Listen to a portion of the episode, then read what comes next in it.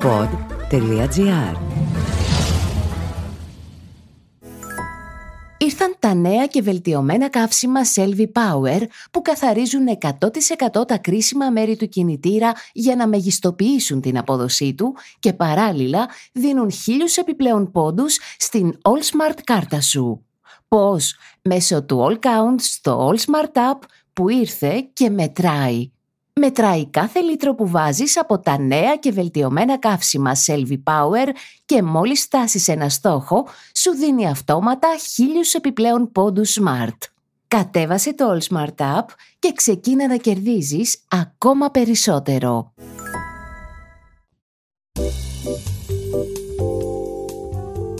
Μπλα μπλα μπλα δημοκρατία, μπλα μπλα μπλα με εκλέξανε, τραγουδάει ο Σαββόπουλος.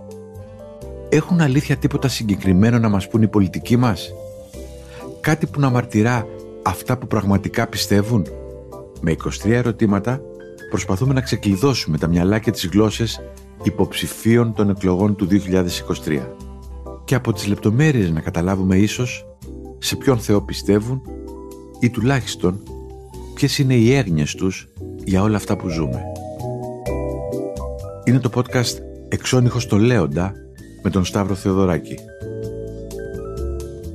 Τις απαντήσεις σε αυτό το επεισόδιο δίνει η Ελένη Χρονοπούλου, υποψήφια βουλευτής επικρατείας του Πασόκ Κινάλ.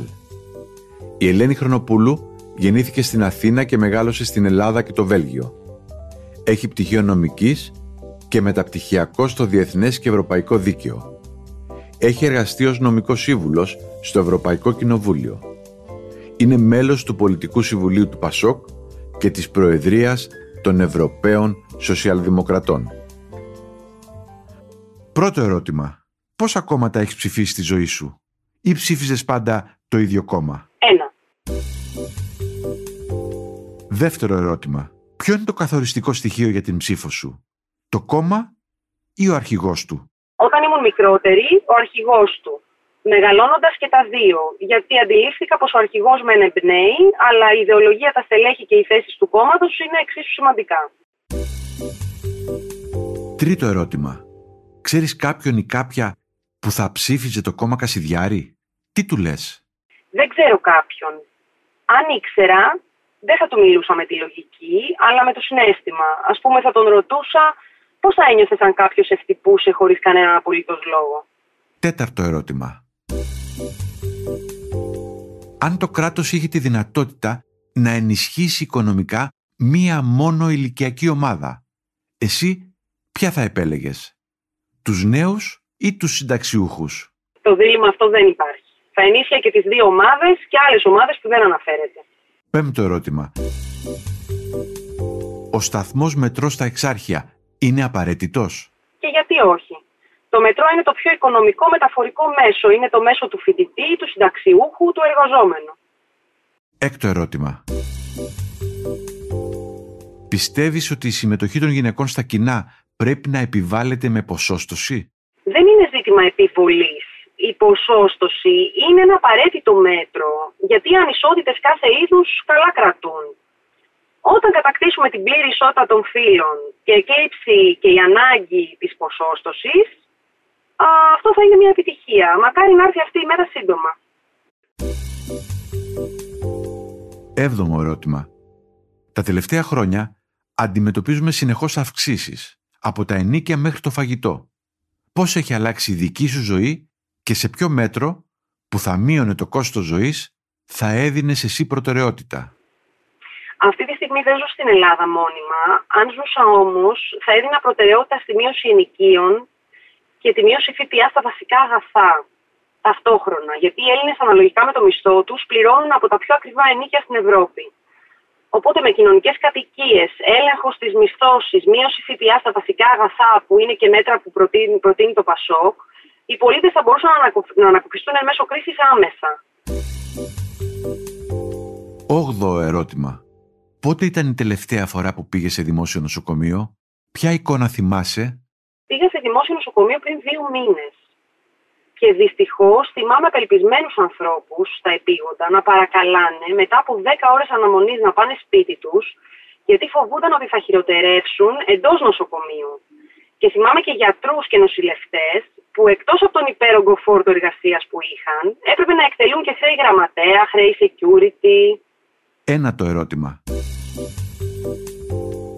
Τα αναγνωρισμένα διεθνή πανεπιστήμια θα ήταν καλό να έχουν παραρτήματα και στη χώρα μας. Ας φτιάξουμε πρώτα τα δικά μας, ώστε να είναι ανταγωνιστικά και να το συζητήσουμε.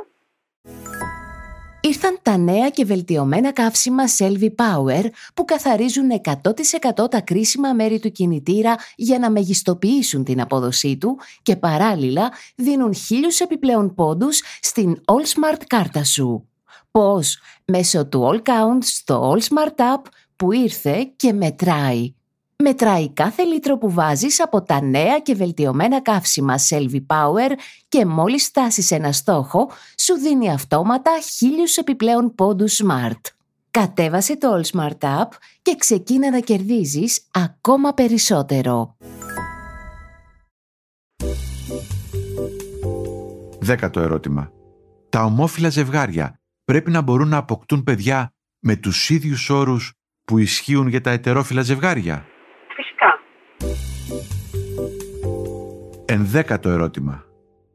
Αν η καλύτερη σου φίλη σου ανακοίνωνε ότι θα παντρευτεί έναν πιστό μουσουλμάνο, τι θα της έλεγες; Η ώρα η καλή.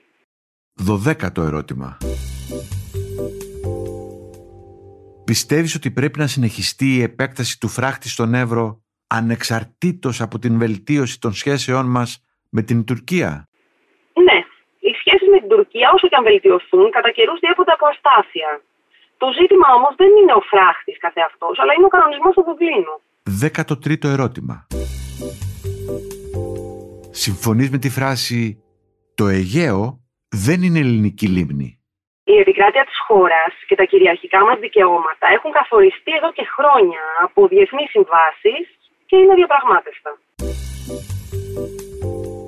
Δέκατο τέταρτο ερώτημα. Έρευνα έδειξε ότι οι περισσότεροι Έλληνες πιστεύουν ότι μπορεί να μην είμαστε τέλειοι, όμως ο ελληνικός πολιτισμός είναι ανώτερος πολλών άλλων πολιτισμών. Συμφωνείς; Η συνεισφορά του αρχαίου ελληνικού πολιτισμού στο σύγχρονο δεν πρέπει να αντιμετωπίζεται με όρους ανωτερότητας, αλλά με όρους διαχρονικότητας. Δέκατο πέμπτο ερώτημα. Σε ποιο ιστορικό γεγονός θα ήθελες να ήσουν παρούσα; Και τι θα έκανες; Θα ήθελα να είμαι παρούσα στην πτώση του τείχους του Βερολίνου, να είμαι κάτοικος του Δυτικού και να υποδέχομαι τους κατοίκους του Ανατολικού με ενθουσιασμό για να πιούμε παρέα. Δέκατο έκτο ερώτημα. Το αγαπημένο σου σύνθημα; Ψηφίζεις Πασόκ, βγαίνει Πασόκ. Είναι καινούριο, το δουλεύουμε σε Αρλάου Τρικούπη. Δέκατο έβδομο ερώτημα. Τι θα σε έβγαζε σήμερα στους δρόμους; Δυστυχώς υπάρχουν αρκετοί λόγοι. Με έβγαλαν πρόσφατα τα τέμπη, ο θάνατος των συμπολιτών μας στα τέμπη λόγω εγκληματικής αμέλειας.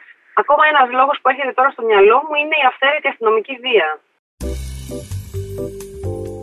Δέκατο όγδοο ερώτημα. Τι κοιτάς το πρωί μόλις ανοίξεις το κινητό σου; Instagram, email και μηνύματα, ενημερωτικά site; Πρώτα μηνύματα από δικούς μου ανθρώπους, μετά Instagram, μετά email και μετά ενημερωτικά site. Δέκατο ένατο ερώτημα. Τι σε ενοχλεί στα social media; Η ταχύτητα με την οποία ταξιδεύουν τα fake news. Εικοστό ερώτημα. Ποιο θεωρείς ότι είναι το μεγαλύτερο κατόρθωμά σου; Οι φίλοι μου. Για να έχω τέτοιους φίλους, μάλλον έχω κάνει κάτι πολύ καλά. Εικοστό πρώτο ερώτημα. Αν έπρεπε να κάνεις ένα μακρινό ταξίδι, ποια δύο βιβλία θα έβαζες στη τσάντα σου; Θα έβαζα σκόρπιες εκθέσεις του Πίκο Ήγερ και της Άλλη Μίλλερ το Οι φυλακές της παιδικής μου ηλικίας. 22ο ερώτημα. Ποια ιστορική προσωπικότητα σε εμπνέει; Ο Νέλσον Μαντέλα. 23ο ερώτημα. Ποιο ήταν το αγαπημένο τραγούδι σου όταν τελείωνες στο σχολείο και για ποιον κινηματογραφικό ήρωα τρελενώσουν. Είχα κολλήσει με τους Doors και τον Jim Morrison, συγκεκριμένα με ένα τραγούδι που άκουγα συνέχεια, το Roadhouse Blues. Και κινηματογραφικός ήρωας ένας είναι νομίζω, είναι ο Dude από τον Big Lebowski. Ήταν το podcast «Εξώνυχος στο Λέοντα» με τον Σταύρο Θεοδωράκη. Στο επεισόδιο που μόλις ακούσατε Απαντήσεις έδωσε η Ελένη Χρονοπούλου, υποψήφια βουλευτής επικρατείας του Πασόκ Κινάλ. Δημοσιογραφική επιμέλεια Μαριάννα Χιονά. Στους ήχους ο Γιώργος Βαβανός.